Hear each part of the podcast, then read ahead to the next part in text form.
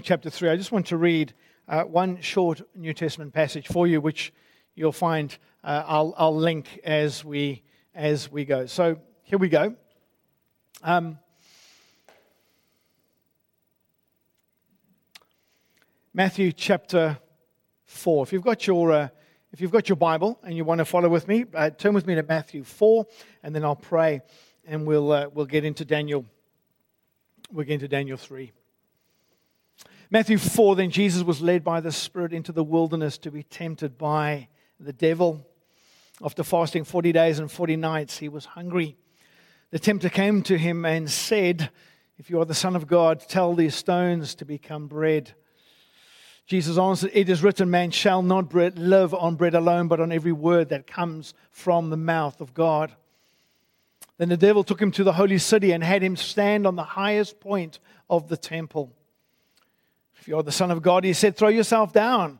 For it is written in the Psalms, He will command His angels concerning you, and they will lift you up in their hands so that you will not strike your foot against a stone.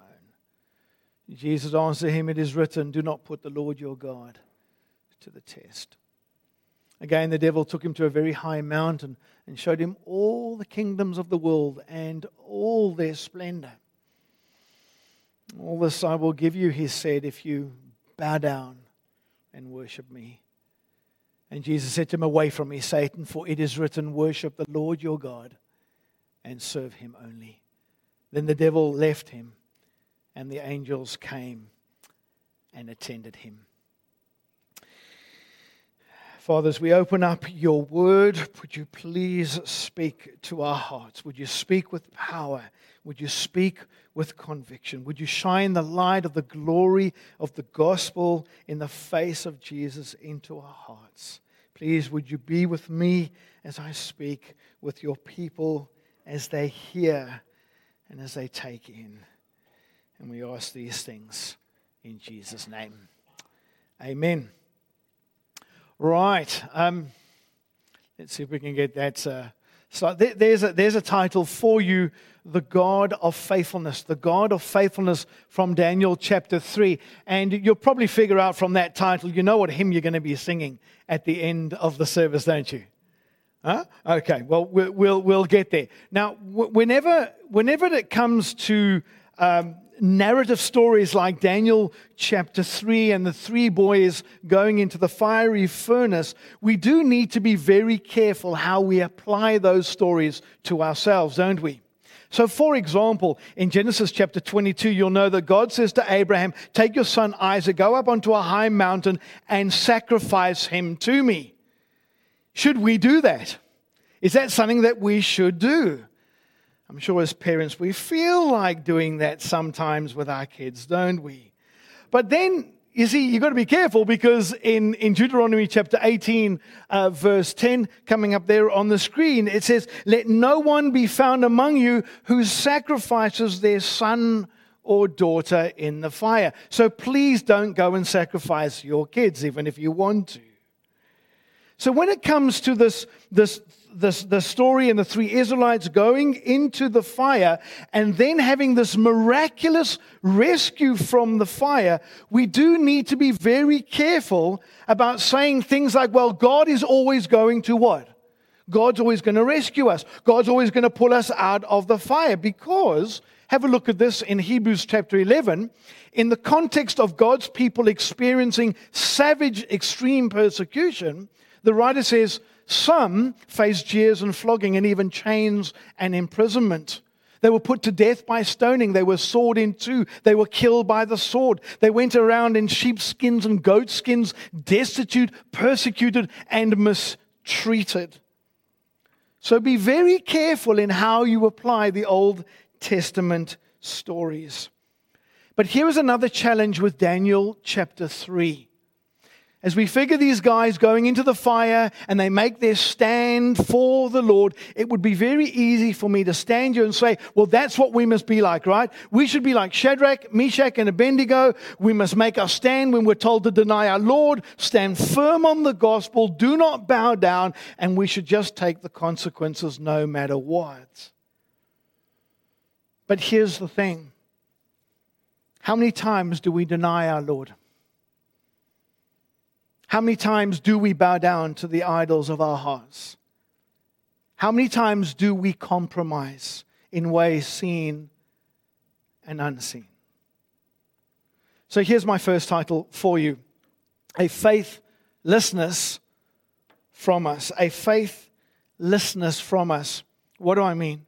You see, if you were an exile and you were reading Daniel chapter 3, and you read about the faithfulness of these three boys before Nebuchadnezzar and going into the fire, if you were reading that as an exile, your heart would have been stung. Why? Because the exiles had been faithless. You remember the controlling verse almost of the whole book is this Daniel 7, verse 9. This is later on. Daniel prays, Lord, you are righteous, but this day we're covered with shame. The people of Judah and the inhabitants of Jerusalem and all of Israel, both near and far, and in all the countries where you've scattered us, because of our what? Because of our unfaithfulness to you. Here's the issue not only had the exiles in Babylon prostituted themselves to the idols of their heart before they came into exile, they had done it while they were in exile as well. Let me show you what I mean. Look at Daniel chapter 3, verse 7. Therefore, as soon as they heard the sound of the horn, the flute, the zither, the lyre, the harp, and all kinds of music, all the nations and peoples of every language fell down and worshiped the image of gold that King Nebuchadnezzar had set up.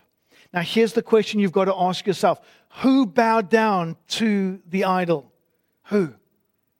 All the all the nations which would have included many many many of the of the exiles you see it?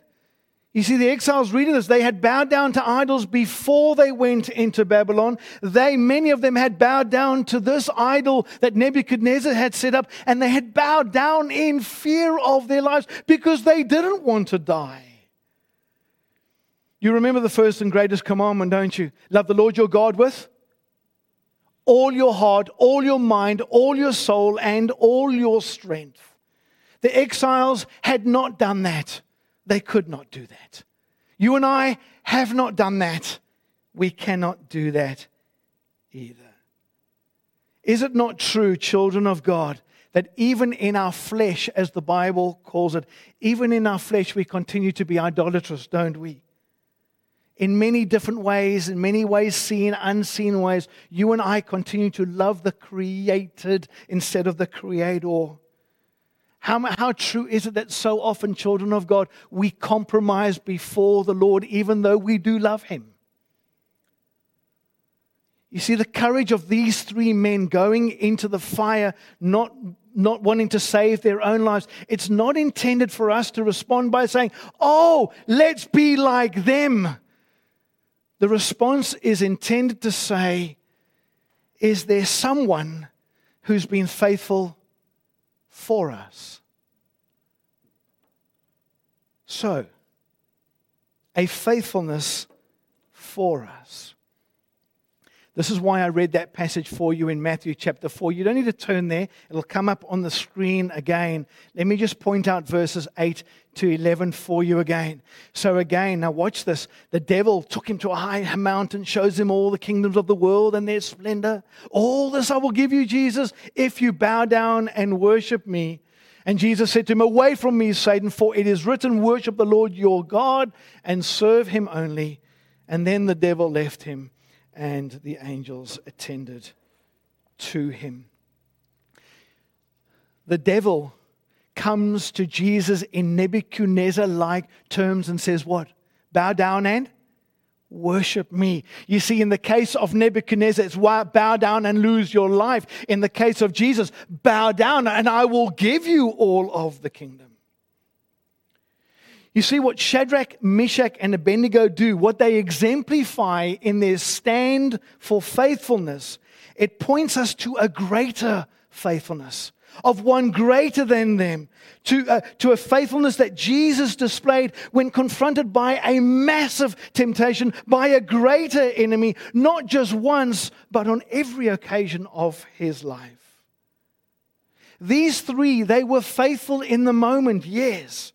But Jesus gave his every living moment, his every waking moment to worshiping God and God alone. In other words, Jesus is the only one who was able to worship God with all his heart, all his mind, all his soul, and all his strength. It's something that no human being can do. No human being has ever been able to do. It was something the Israelites did not do, could not do. It's something the exiles did not do, could not do. It is something that even we, we cannot love God with all heart, mind, soul, and strength. We do not live on every word that comes from the mouth of God. But Jesus did. And he did it for us. Let me put it like this Child of God, you're sitting here, we're, we're in exile, right? Remember, we're living in Babylon. I always call it Babylon. And, and, and, and perhaps in some measure, you have been brave and you, you have been courageous, you have been faithful. But you also know, don't you? You also know how many ways you've compromised. How many times you've bowed down to the idols of your heart.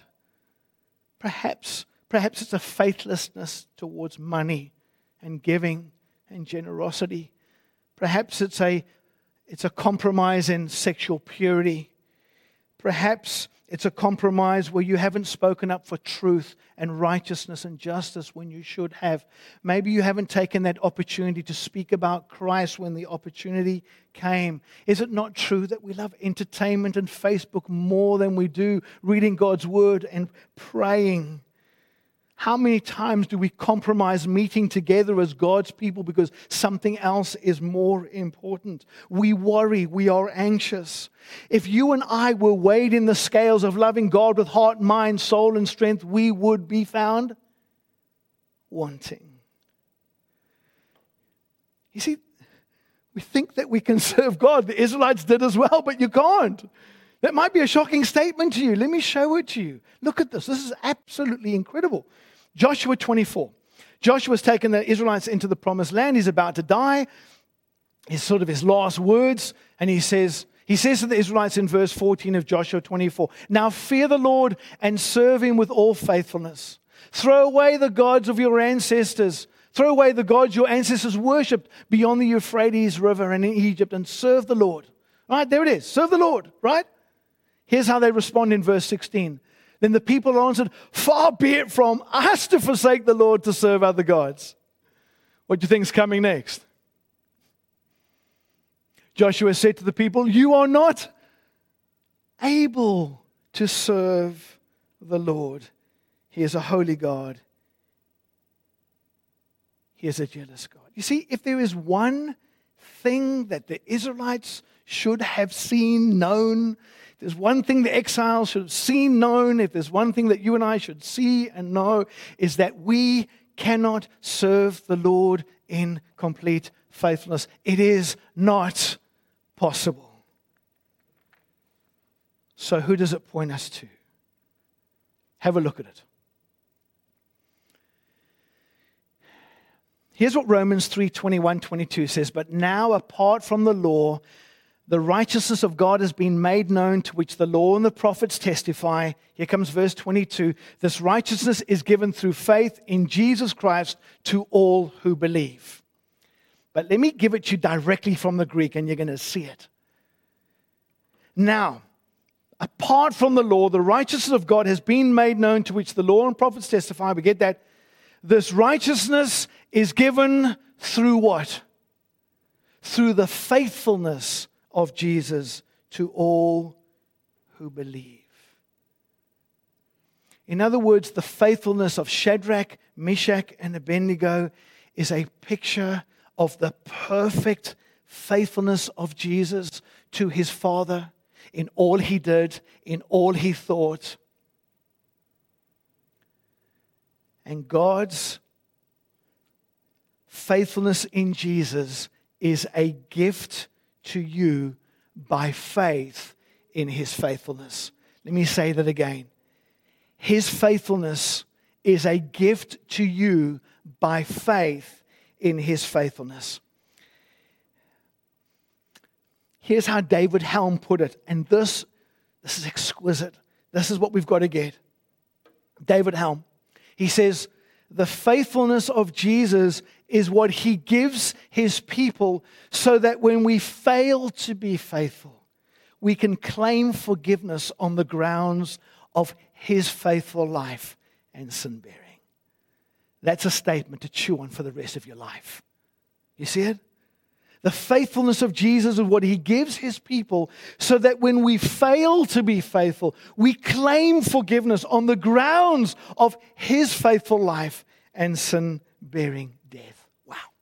Let me open this up one other way. And, and I, oh, this is incredible. 1 John chapter 2. So John's writing to my dear children, to Christians, and he says, I write this to you so that you will not sin. But if anyone does sin, amen, we do sin, right? We have what? we have an advocate with the Father, Jesus Christ, the righteous one. So, what John is writing in the context, he's writing to Christians who are being tempted to do what? Love the world, compromise with the world, bow down to the idols of the world, bow down to the idols of their heart. But he says that when you do and when you sin, what does Jesus do? He's an advocate. He's the defense lawyer. It's he's standing next to the Father in heaven and claiming his faithfulness for our unfaithfulness. When we sin, it's like Jesus says to the Father, Father, my faithfulness has covered your child. My faithfulness has covered your son. My faithfulness has covered your daughter. My faithfulness has covered your children who sin. Because of his faithfulness we can claim forgiveness when we are unfaithful. So there is this faithlessness from us. There is this faithfulness for us in the life of Christ and his death. And then there is a faithfulness to us. To us. Back to Daniel 3, and what do I mean? So there's such a tension in the passage, isn't there? Did you pick up this tension? Nebuchadnezzar calls his leaders, verse 2, and all those living under authority, verse 7. They come and they bow down and they worship the image. Notice if you've got your Bible in verses 8 to 10, the Babylonian leaders, they dob. They dob Shadrach, Meshach, and Abednego in. They go to the king, Oh, oh king, there are these three guys and they don't worship you and bow down. Now, we're not told exactly why they were dobbed in, but the reason is obvious, isn't it? Why do you think? Because they were they were jealous. They were envious. These war captives, these exiles promoted above them to be the rulers of Babylon, and uh, this sort of got up their noses. They wanted those positions, and, and, and now these three little Jews, they sort of outrank them. And it's another little footprint into Jesus, isn't it? Let me show you. Mark chapter 15, verse 9 and 10. Pilate says, says to the Jews, do, do you want me to release to you Jesus, King of the Jews? That's the question he asked those shouting crowds. And verse 10, knowing that it was out of what? Self interest. Another translation, probably a better one. It was out of envy that the chief priests handed Jesus over to them. The Jewish leaders were envious that people followed Jesus instead of them. And so the Babylonian dobbers become a picture of the Jewish dobbers that dobbed in Christ to be crucified. So back to the tension of the passage. Look at the passage, verse 13. They've been dobbed in. New Nebuchadnezzar, he's furious with rage. He calls them in. Let's give Nebuchadnezzar a little bit of credit. He says, I'll give you one more chance, one more opportunity. You can recant one more time when the music plays and we get that list again of all the zizzes and flutes and things going on. When the music plays, you bow down or I'm going to fry you. And here's what the boys say Shadrach, Meshach, and Abednego replied, King Nebuchadnezzar, we do not need to defend ourselves in this matter before you. If we're thrown into the blazing furnace, the God we serve is able to deliver us, and He will deliver us from your hand. But even if he does not, we want you to know, Your Majesty, we will not serve your gods or worship the image of gold you have set up. As you know, Nebuchadnezzar blows a gasket. He orders that the furnace be made hotter seven times. The pit would have been some sort of sunken, it would have, the fire, it would have been some sort of sunken pit because Nebuchadnezzar's on some sort of high advantage point where he can see what's, what's going on. Uh, the, the soldiers that throw them in, they get fried. And as the story goes, there's someone else in the fire there with them and they are miraculously saved. I mean, the boys come out with the smelling of the same deodorant that they went in with, right? And to say that this was something of an extraordinary miracle is an understatement. I, uh, I have a ghastly memory of my time in South Africa back in 2001. We had a, we had a man, his name was Peter and uh, he used to work as, as, as the garden man and looked after the church grounds. And one day he just didn't come to work. It was very much unlike him. Missing a day, missing two days, three days. And I, I went, looking, went looking for him. And I eventually found him in a burns unit in a local hospital. And I'll never forget the day because I walked into, in, into the hospital and, and he saw me and he got up and he, and he was standing at the end of, of, the, of the corridor. And what had, what had happened, he had been burnt from the top of his head to his waist completely. He lived in a little shack, and some little accident had happened, and he had got burnt. And the burns were so bad, and uh, the, the care was so lacking, as they just put plastic bags around his hands and some of his wounds. He's, he survived but never returned to work. God rescued these boys from the fire.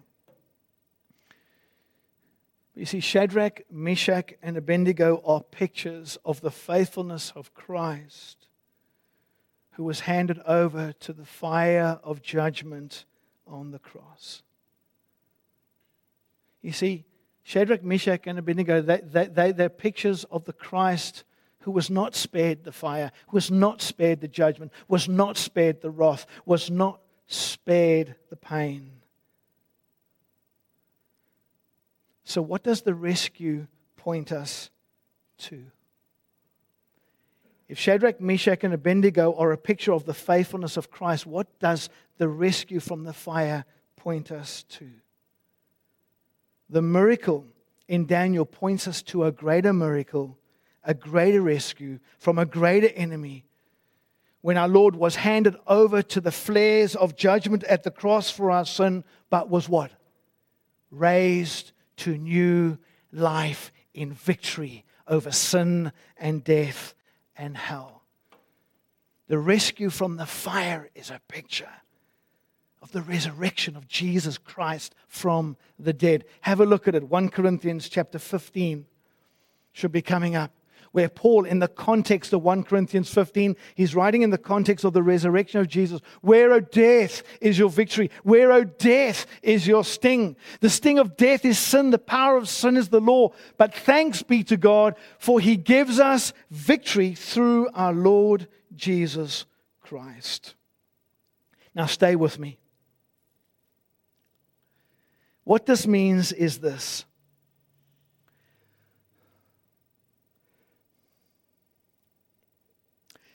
if the faithfulness of Jesus is given to us as a gift, and God raised Jesus from the dead because of his faithfulness.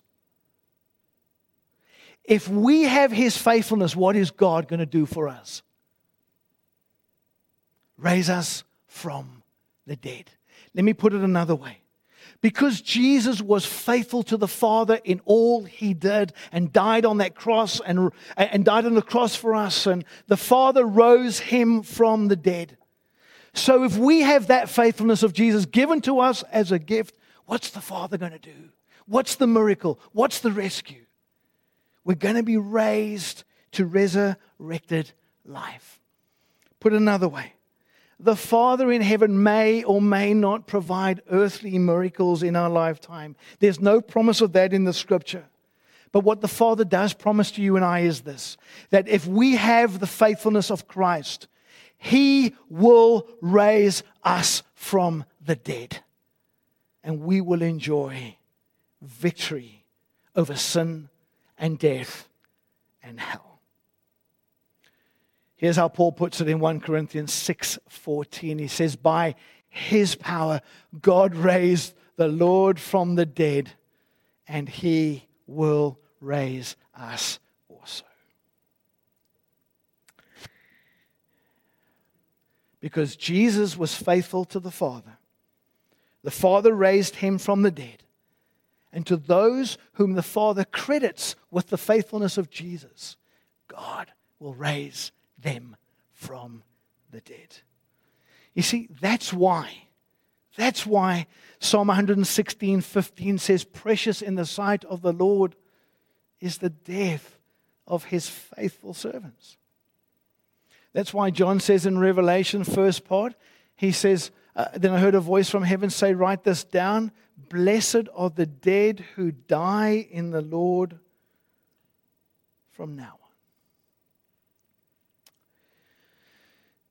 There's a faithlessness from us, which leads to a faithfulness for us, a faithfulness to us. Fourthly, there's a faithfulness with us. With us.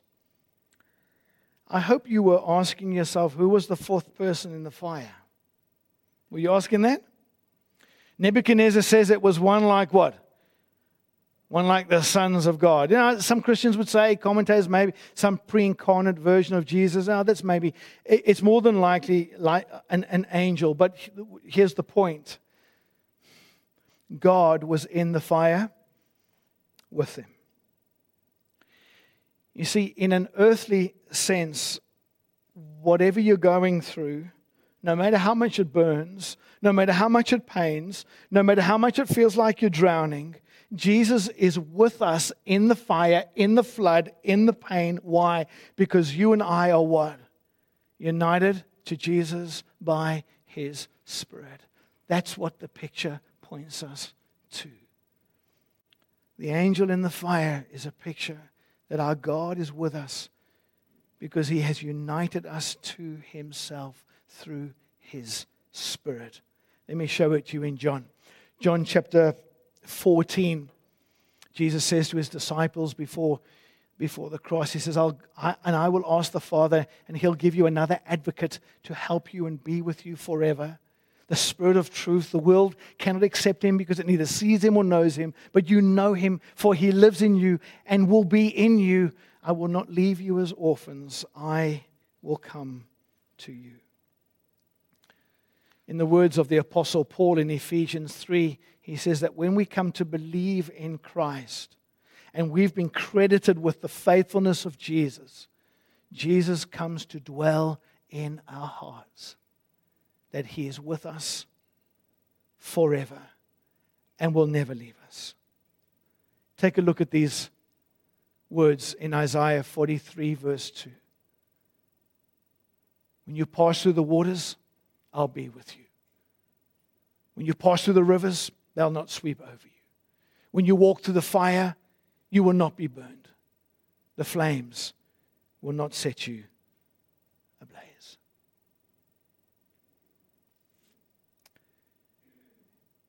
Jesus is always faithfully with his people. So, let me wrap it up on this one. There's a faithful, faithlessness from us, which leads to a faithfulness for us, to us, with us. So, what about from us then? We do want to be faithful to our Lord, don't we? We do. And that's, that's the heart of the Spirit within you. But is it not wonderful to know this morning? That we can claim the faithfulness of Jesus in our, in our failing. But we do want to hear those words, don't we? Well done, my good and faithful servant. I want you to look up. I want you to look up and see Christ at the right hand of the Father in heaven, the faithful one, pleading for us, praying for us, advocating for us. As you look inside, you sometimes see, maybe often, that compromising, that faithlessness. And again, you look up to the one who has been risen from the dead and given us victory. We look back to the cross. We look forward in anticipation, don't we? We look forward to the time when we, because of Jesus, will be raised from the dead. And we look around us then. Then we look around us. How can we be faithful? How can we be faithful as we continue to live as exiles in this Babylon? I want to leave you with two stories. There was a man by the name of Studed or Studdert Kennedy. Kennedy was an Anglican minister, he was an Anglican pastor, and he was also called to be a chaplain in World War I. As a chaplain, therefore, he went off to war and he had to leave his family, he had to leave his wife and uh, little son who was not yet uh, old enough to read. But on leaving, uh, he ended up in the trenches of, uh, of France in the midst of a very serious warfare, as you can imagine, and uh, had anticipated that he was going to die. And he wrote a letter for his son, but obviously through, through to his wife. And here's what he wrote. And I'll just quote it. He said, The first prayer I want my son to learn to say for me is not, God, keep daddy safe. The first prayer I want my son to learn is, God, make daddy brave. And if he has hard things to do, make him strong to do them. Life and death don't matter, my son. Right and wrong do. Daddy dead is daddy still. But daddy dishonored before God is something too awful for words. I suppose you'd like to put in a bit about safety too, and, and mother would. Well, put that in afterwards, always afterwards, for it doesn't matter nearly as much. And then Martin Luther, the great reformer, uh, as he made his trip, he, uh, he was very lonely and he was on his way to face his inevitable hour of excommunication from the Catholic Church in what is famously known as the Diet of Worms. worms. And uh, they'd called Martin Luther in as a, as a gospel believing man, and he had to appear before King Charles V and all of the Roman prelate, all the princes and all the satraps and all the prefects and all that. And they said, they said to Martin Luther, recant of your faith in Christ, or we will excommunicate you. And here's what he said, quote, My cause shall be commended to the Lord for he lives and reigns, who preserved the three children in the furnace of the Babylonian king. If he is unwilling to preserve me, my life is a small thing compared with Christ. Expect anything of me except flight or recantation. I will not flee, much less recant. So may the Lord Jesus strengthen me.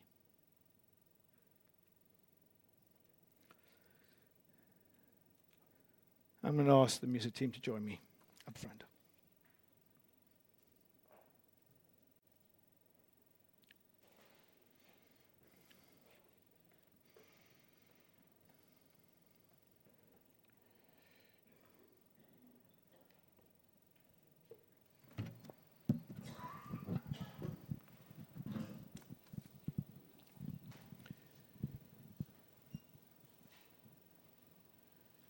A faithlessness from us, a faithfulness for us, to us, with us.